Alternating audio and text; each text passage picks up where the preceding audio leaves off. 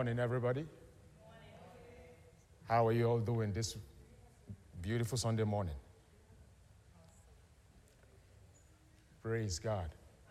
We just want to thank God for you. We want to thank God for your families. We want to thank God for this moment and this time that we are here. And uh, God is just good. God is awesome. Father, this morning we just want to thank you. We want to bless you for who you are, what you are, and what you mean to us. Father, we just want to thank you because this morning you allow your spirit to help us to expressly express your word. We thank you because your word will go out with power, with faith, with grace, and it will build us up and help us to be able to be those people that you want us to be. We'll bless you and we'll give you praise. In the name of Jesus, we have prayed. Amen. All right, good morning again, everybody. If you don't know me, uh, my name again is Larry Omona. I just want to welcome you. We are World Outreach uh, Church for All Nations, and we are broadcasting from this, our uh, campus here on 1294 Braselton Highway, Lawrenceville, Georgia. All right, if you have been following what we have been teaching and what we have been talking about um, for some time now, we have been talking about financial freedom. And as I try to, uh, I, as I try to teach this morning, I don't want to uh, rehash what uh, Pastor has said. I will try and just uh, or buttress some of the things that he has said so far. All right? But um, I want us to pay attention to these three things because as we uh, taught about giving and all of that, I just want us to know that when we're talking about financial freedom, we are talking about a broad spectrum of things. And our outlook is going to come from scriptures, right? And uh, those things that we have uh, learned before. All right, when we're talking about financial freedom, there are three things that we are looking at, or there are three buckets, what I call three buckets of financial freedom. What do you need to do? What do we need to do to get into uh, financial freedom? Uh, the first bucket that we have treated all this while is can we all say this? Can we say it? Yes. All right. The first bucket we are, we, that, we, we, uh, that we need to know when we're talking about financial freedom is the bucket of giving. All right? That's the first bucket. All right? The second bucket of financial freedom that we need to know as Christians is can anybody take a guess? You save. Save, save, as in savings. All of you have savings account and all of that. You have bank account, you have saves, you have all of that, right? All right. And the third bucket, this looks small, is what? Huh? Spending. Oh my God. Spend. I know some people are happy now because I said you can spend money. Am I correct? Yeah, nobody needs to be taught. You need to be taught how to manage your money, but you don't need to be taught how to spend it, right? Everybody has a natural anointing to spend. Am I correct? so, these are the three buckets of financial management as Christians, because we're taking it from a Christian perspective, right? Now, if you go to the street, there are unbelievers, people who are on Wall Street and all of that. When they're talking about financial management, they never talk about this is not a consideration for them. All right? But for us as Christians, as Bible followers, as not just Bible followers, but as followers of Jesus Christ, we are Christ followers, right? Now, we, you cannot talk about financial management without talking about giving. And I'll give you the reason. The reason why is our purpose for financial management, for financial freedom and financial, you know, uh, uh, deliverance or whatever you want to talk, whatever you want to call it. The main purpose for us having money is different from the purpose for which those outside have money. So we can not only limit our understanding of financial management to how they do it outside, we have to include God's way. And when we look at it from God's way, I dare to tell you that the crown prince of financial management, when it comes to Christian way of doing things, is giving. And I'll explain it.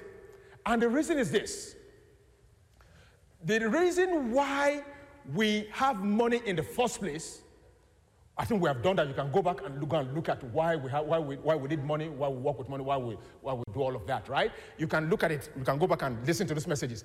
The reason why it is so important is number one, right? Giving doesn't have to do about you. Saving has to do about you. Spending has to do about you. But giving ha- doesn't have to do anything with you. All right? Primarily, it has to do with God and others. So that's why you have to put this as a consideration when you are thinking of managing your money. You have to do that. In other words, from God's perspective, giving is a crown prince of financial management. Let me use an analogy, a football analogy, right? You know, I, I, I don't understand it very well. I had to ask people. Let's say our giving spectrum or our giving, you know, uh, financial freedom, our management, financial management. Let's say, you know, it's uh, analogous to a football game and all of that. When you get there, when you, when, you, when, you, when you want to play, who is one of the most important people on the field? The quarterback. That's what your giving is. Your giving is like the quarterback in a football game because the, the, uh, uh, the, the, quarterback dictates the pace yes. and the temperature of the game. Right. In the same way, right. if you are thinking of managing your finances from a godly perspective, you have to look at your giving as what dictates the pace and the temperature of your financial, uh, your financial plans and whatever it is. All right? Again, I'm going to repeat. Why is that so important? Because you're giving everything about your money, all the aspects of your money. What is most important is your giving because it, first of all, has to do with God and with others. And that's why Paul says, Paul calls it, he says, uh, uh, you know, about, uh, about our giving. He talks about our giving that we should give liberally.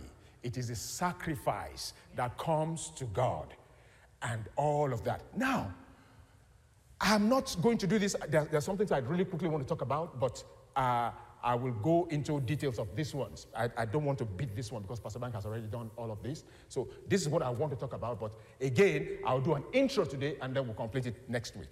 All right? So now, we've talked about our giving being our, uh, our like the quarterback, right? All right. However, in your football game, right? in a football game or in a soccer game where you have uh, at the midfielder, this, this is like a midfielder, you know, the engine room who dictates the pace and the temperature of the game and all of that, right? Okay, now, however, the quarterback alone does not win the game. Right?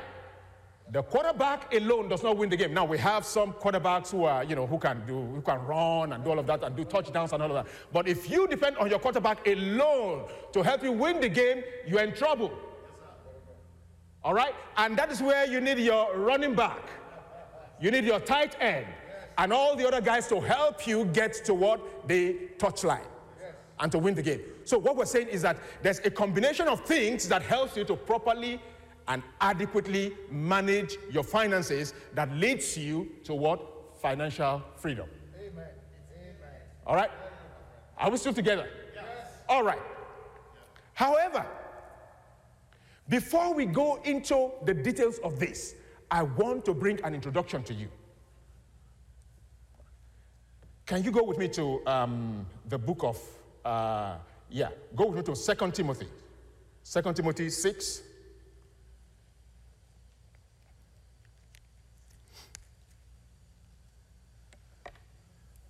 Let me tell you something about the book of Timothy because I like, you know, when, when I interpret scripture, I like to interpret it from context, right? We have to do it from context. And I think one of the problems that we have as Christians is that we forget context when it comes to interpreting scriptures, all right? And why is this uh, essay or this uh, test or um, this episode by Timothy so important to our Christian walk in finances, all right? The reason why it is so important is this. Uh, what's his name? Paul sent Timothy to the Ephesian church to go and bring about correction to the things that have been wrong there. The Ephesian church was one of the most powerful churches of missionary work of Paul that he ever did. But along the way, something happened. They went off the rail. And as they went off the rail, Paul sent Timothy back there to go and correct everything that had gone wrong. Are we together? Now, this letter was not written directly to the church, it was written for, to Timothy for Timothy to use as a blueprint on how to correct everything that has gone wrong in the church of Ephesus. All right? And Timothy dealt, I mean, Paul dealt with all the things that were wrong in that church topically, right? He talked about uh, he talked about issues that he had with leadership. He talked about issues that he had with uh, with uh, you know women, gender rolling, and all those kind of things. He talked about culture. He talked about all the things that went wrong with the church, and he gave him as a thesis or an epistle or a a a, a, um, uh, a syllabus for him to be able to know what and what to correct. And that's why when you are reading the book of Timothy, I want you to pay attention to what you are reading because everything you are reading actually happened and they are all corrective measures as to how you should do what you should do, right? And that's why when Paul is talking here about money and what money is, we need to pay attention to it because the church at Ephesus at the time also had money, also had problems with how to manage money, use money, interact with money. They never had a good understanding with the interaction of money. And so this morning, this will be what I will just uh, uh, talk on. I will teach on this very quickly, very uh, uh quickly, and then we'll go, and that will be our introduction or a prelude to what we're going to talk about next week. Now, look at what it said. First Timothy, uh, Second Timothy 6. First Timothy, I'm sorry, I'm sorry, I'm sorry, I'm sorry. First Timothy 6, verse 6 to 1. Look at what he said. My God, but godliness with contentment is great, great. Now, I want you to know that number six, uh, this, uh, started, this verse one from chapter six, verse one is where he started all the things about money. It was really important for him to communicate what to do to bring about correction in the way they observe money and look at it. And because, and this is really important, I want you to know this is really important. Financial freedom does not start with how much you have. Amen. If you want to be free financially, it's not a question of how much you have or how much you spend. That's not what it has. That's not where it starts. Financial freedom starts before you have a buck in your pocket. If you don't, it's important you understand that. If you don't understand that financial freedom starts before you have money in your pocket, when you have the money, it will be difficult for you to actually do this and manage it well. We'll get to that before I finish. So look at what he said. He said, But godliness with contentment is great gain. Go ahead. Number seven, chapter. Verse seven. For we brought nothing into this world, and it is certain we can carry nothing out. Okay? And having food and raiment, let us be content. The second word is in the word content there. All right? But they that will be rich fall into temptation and snare and into many foolish and hurtful lusts, which drown men in destruction and perdition. For the love of money is the root of all evil. Now, that word, the love of money, just explains the previous verse. It is not saying that you should not be rich. It is not saying you should not have money, but it said that they that will be rich, if you so desire to be rich, if all that you're consumed with is being rich. And that is all that preoccupies your mind. He said you are setting yourself up for a trap. Sooner or later, you are going to fall into that trap. All right, let's go. For the love of money is the root of all evil. Not money now, the love of money. Which while some coveted, you see the word again, coveted, you see that again? Coveted. They have erred from the faith and pierced themselves through with many sorrows. So if money is all that is, if, if you're all about money, everything is about money, you know what you are doing? You are like literally taking an arrow and piercing yourself through. All right, number 11. But thou, O man of God, like I told you, this episode was written to Timothy. It was not written for the church. However, every one of us is a man of God. Amen. And you do well to, to pay heed to this. We're all men and women of God. Let me be politically correct. I'm sorry. But thou, O man of God, flee these things and follow after righteousness, godliness, faith, love, patience, meekness. Why is Paul talking about money? And he's talking about faith, love, meekness, and all that good stuff. Why is he talking about that? Because when it comes to your relationship with money, there's a, there's a spiritual dimension to it. Amen. That's right. There's a spiritual dimension to it. That's why the Bible tells us that the only thing that really contends against God is money. You cannot serve God and mammon. When it comes to God and things of God, there's a tension between money and the love of God. There's a tension. And if you don't understand how to manage that tension, it will be difficult for you to manage your money and experience financial freedom.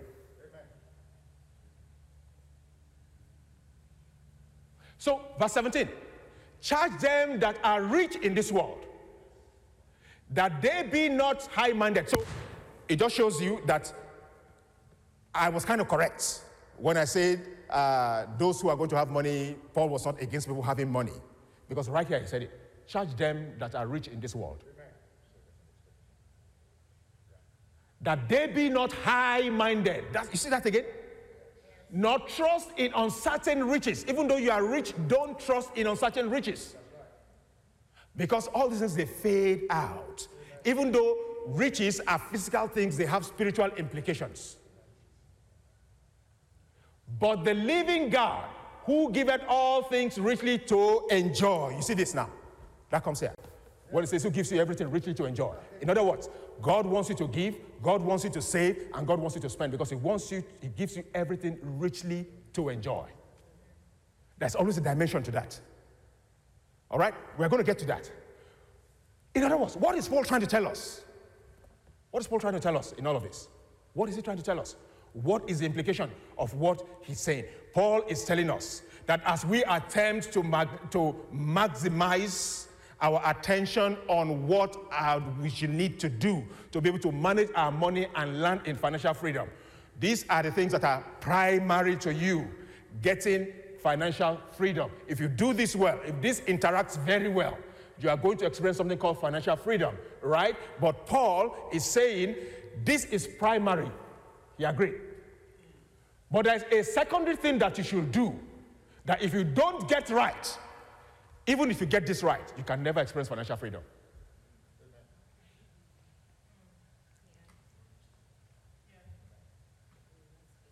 Let me repeat that again. There are certain things that you should do. If you don't get them right, even if you get this right, you might not experience financial freedom. So, what is Paul telling us here? The first observation when I do this, just summarize it because I don't have to mention too much time. The first observation that I'm making here is that Paul is telling us that we should be aware of the purpose of money. Money has a purpose. Right. And as a Christian, you should know that there's a purpose for which God has enriched you. There's a purpose for which God has given you resources, has put, God, has put resources in your care. If you don't understand that purpose, it's going to be a problem. That's number one that money is not about you being puffed up. Money is not to give you your personality, your, uh, your identity, your whatever it is that money gives you, right? Money should not be your confidence. It should not be your, it should not be what you rely on. It should not be what you depend on. It should not be your ride or die, right? Money has a purpose. And like we have all said, if you don't understand, one of the primary reasons of money is that you should be able to do good works. God has created us for good works. And God gives us resources to be able to do good works at the end of the day. The second observation is that money is a tool. Money is a tool. If you want to build this house, an example, uh, money is going to be the tool that you're going to use to build this house and not this house itself. So, money is a tool it is not the main thing itself. But it can be a means to an end, which leads me to the third one, which is that money is a means to an end and not the end in itself. Money is a means to an end and not the end in itself. And some of the mistakes that we have made as Christians sometimes is that we have thought that money is an end in and of itself. But Paul is telling us that money is not an end in itself, it's a means to an end. So, if I'm going to summarize everything that Paul said, let me summarize everything that Paul said. Let me just uh, uh, summarize it. And now summarize it. Can you give me 1 Corinthians 9:25? Paul is saying that we should master our money rather than our money mastering us. Amen. That's all that he said here, if you, if you compress it. That's all that he said. Amen. Master your money, not your money mastering you. If you don't master money, you don't have the skills to master money before you have all the money in the world, you are going to have a problem when you have that money. So he said, master the money. Look at, look, look at, uh, yeah, look at, look at verse 25 of what he said. And every man that strives for mastery, if you strive for mastery, what are we talking about? Master your money. That's what Paul is telling us. Paul is telling us that we should master our money. And this is where we're rounding up now. Master your money. He said, Every man that striveth for mastery is temperate in all things. Woo! That's tough. Why am I talking about all these things? You thought I would be talking about investment and you know all this stuff and all of that, but I want to tell you that there's a foundation you have to lay first before you actually do a good financial management of your money. And you can get a good reward for that. So he said, every man that strives for mastery must be temperate in all things. Now they do it for to obtain a corruptible crown but we are incorruptible. In other words, when we're looking at our money, our mindset as Christians is that our money does not just have effect here on earth, it does, but it also has something about eternity to it. And before you are able to understand that, to be able to get to that place where you know that your money has eternal consequences, you have to be able to master your money. And how do you master your money? He said, just one word you must be temperate in all things. Now, I, I think I, I, I, wrote that the meaning of that word. I'm not, I'm not a Greek specialist. I don't know, but but there's a word for it in, in, in the Greek. Um, uh, let me see. He calls it uh, ekrationomai. I don't know if I get it right, but something like that. All right, that's what it means. That's what the word to be temperate means. All right, and now and temperate translates into exercising self control. Self control. The biggest problem that we have, why we are not loving concerning our money, why we are not giving enough concerning our money, why we don't know what to do, why all these things, our money is overtaking us and our money becomes a master of us, is that we don't have self control.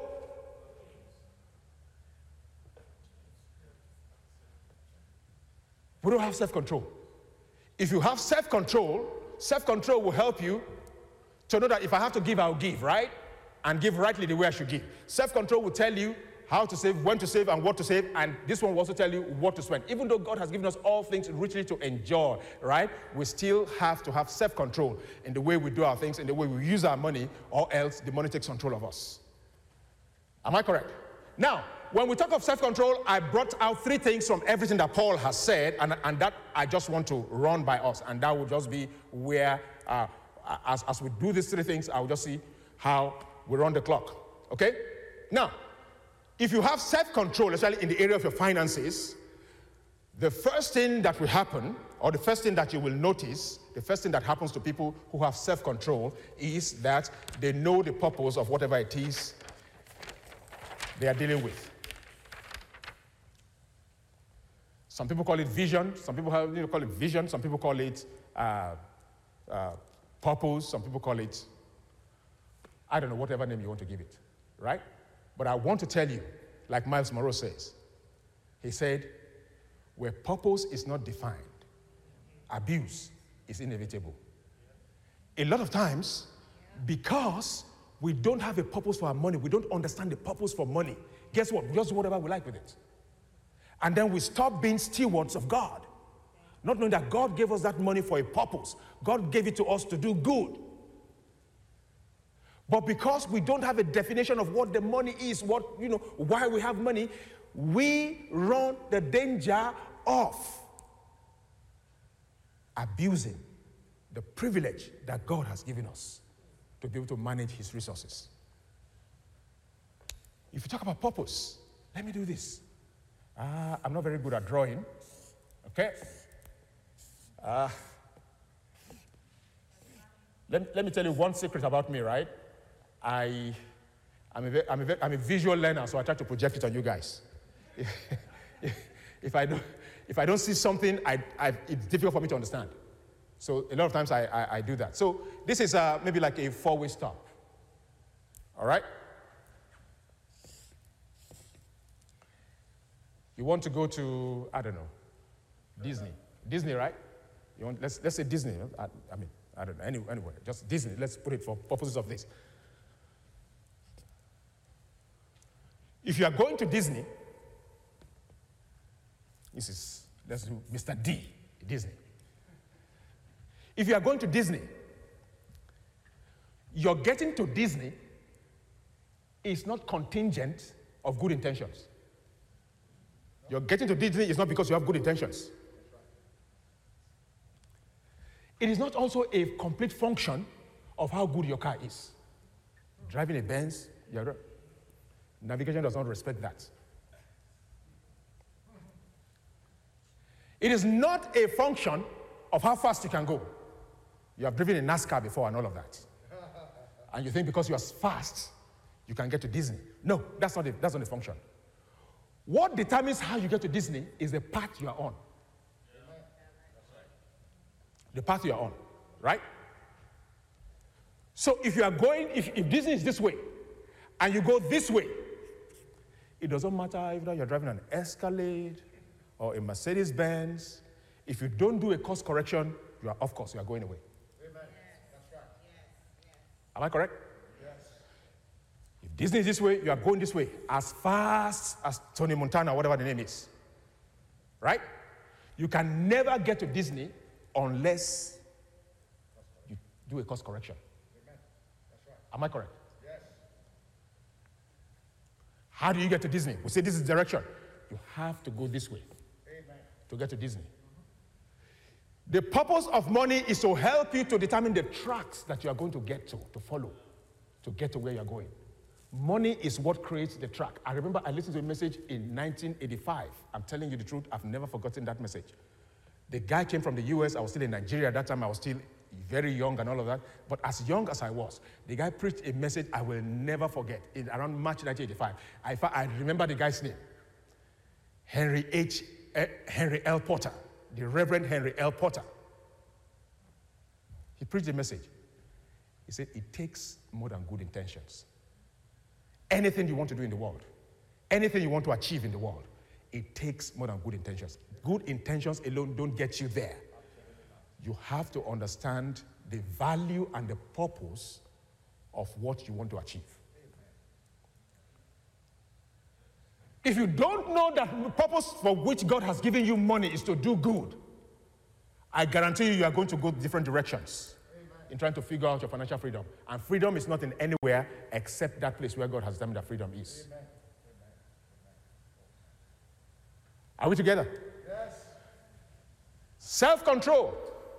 The number one thing I want, you to, I want you to note about self control. If you have self control to be able to manage your money and where you are getting to financial freedom. Number two is what Paul said. He repeated it over and over and over again, and that is contentment. All right?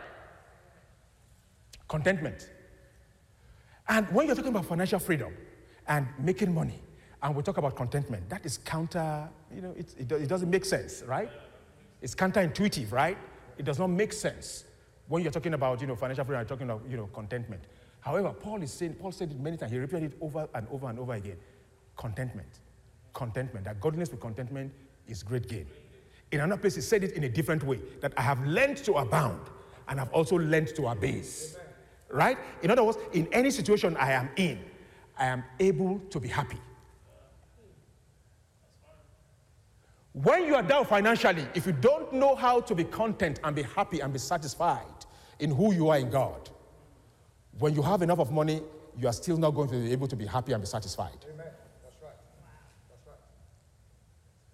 That's right. I know people who have money, I mean good money, and they can't spend it. I, am telling you the truth. I know somebody who told me, I just want my money to just be there and just be breathing and just be looking at me. because my fear is I don't want to not have it. I don't want to be in a situation where I don't have it.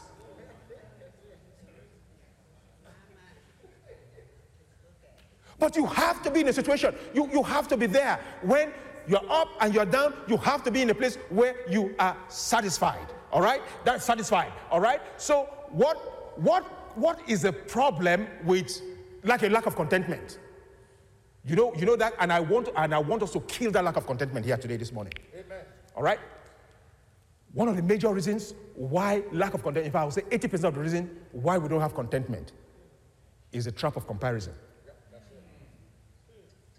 We compare ourselves to everybody. Am I correct? Yes. And it starts from childhood, right? You give, you give John something. And it's not, that, it's not that what you gave him is not enough for him, it's enough. Right? And then you give his brother Tommy, same thing. It's only this time it's a little more.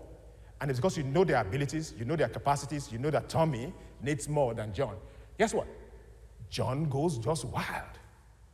Not because what he has is not enough, but because he's looking over at what Tommy has and immediately he's dissatisfied with what he has. And if we take it away from childhood and all of that, is that not what happens? Oh, I have been, you know, in fact, the guy, the day the guy came to this office, I was the one that trained him. I put him through the work. He understood everything. He came under my tutelage. Now he left and we went to a conference and he was the one teaching and standing there and teaching. And even though on my way to the conference, I was thanking God, and praising God, and thanking Him for all that He has done for me, immediately I saw that guy on the stage. Something just went wrong in my medulla.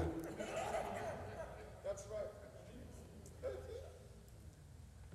Guess what? A lack of contentment deprives you of a, of a grateful heart. Yes. You can never be grateful. A lack of contentment deprives you of trust. It's difficult to trust God. It's difficult to say, God, I am, I am happy with where you have found, where you left me. Yes. A lack of contentment will help you, will affect your relationship with others. Because the primary source of a lack of contentment is the trap of comparison. If you overcome this, the next thing I want you to notice I just summarize all that Paul has said into three. The last and the final one, before I take my seat, is patience. Patience. Paul is telling us to be patient. Patient. Patience. What is patience? Patience is taking cognizance of time and seasons. Right? This is where I am. This is where I want to be. But as God lives, I know He's going to lift me from where I am to where I want to be. Amen. But you have to be patient. The force of waiting, you have to wait. Life has seasons. We all have our sizes at different point in times. And you have to leave a moment at a time as God gives you grace. Because what happens to us when it comes to grace is that God is increasing grace for us. We are growing from one degree of grace to the other. And God wants us to do it well and to do it right. And patience is how you are going to be able to enjoy the fullness of God's promotion in grace. Be patient. Stop comparing yourself. Know the reason why God has given you what He has given you. If you do that, that is the beginning or the genesis of financial freedom. If you want to be free financially, start with all these things that Paul has said. Clear your hearts. Those things become debris as to how God wants to reach you and wants to do uh, uh, what He needs to do in your life. All right? Are we, are we, are we still together? Are we still together? So, in conclusion, if you did not get anything here this morning, you did not get anything. You don't, I mean, you, you, you came to church, you did not understand everything I said. Everything I said was just, you know, uh, English. My accent was a problem. My, demeanor was not fanciful. My, you know, if, if, you, if, if you didn't get anything, I just want you to listen to me now. I want you to listen to me now. All right, in conclusion. And my conclusion is this financial freedom starts before you have a dime to give, before you have a penny to save or a buck to spend. If you don't start that way, it's going to be a problem. That's why Paul tells us, even in spiritual warfare, let me just take it now to spiritual warfare. In, in the book of Ephesians, in closing, Paul was telling us in the book of Ephesians, he said, What? He said, Put on your whole armor uh, that you may be able to withstand in the evil day, right? He told us to put on the, evil, uh, the whole armor of God that we may be able to withstand in the evil day. However, there was a precondition to that, right? And that is, he said, having done all to stand. Stand. These are the things that will help you stand when you are doing this and even when this is not working it is able to help you to stand. God bless you. Father, in the name of Jesus, we just want to thank you this morning. We bless you for everything you have done. Thank you for teaching us. Thank you for helping us. Help us to be able to come to this place where we're able to master our money because we depend on you to infuse in us the energy for self control. Thank you, God, in the name of Jesus, because you help us to ingrain the purposes of money in our hearts. You will help us, oh God, to understand and to know, oh God, that we need to be patient and that we need to be contented in every area that we have. So that as you begin to bless us, we have a takeoff pad to be able to do that which you have called us to do. And that is, we represent you and do good works upon the face of the earth. We give you praise and we ask you to take all the glory and all the honor and all the adoration this morning. In the name of Jesus, we pray. Amen. God bless you.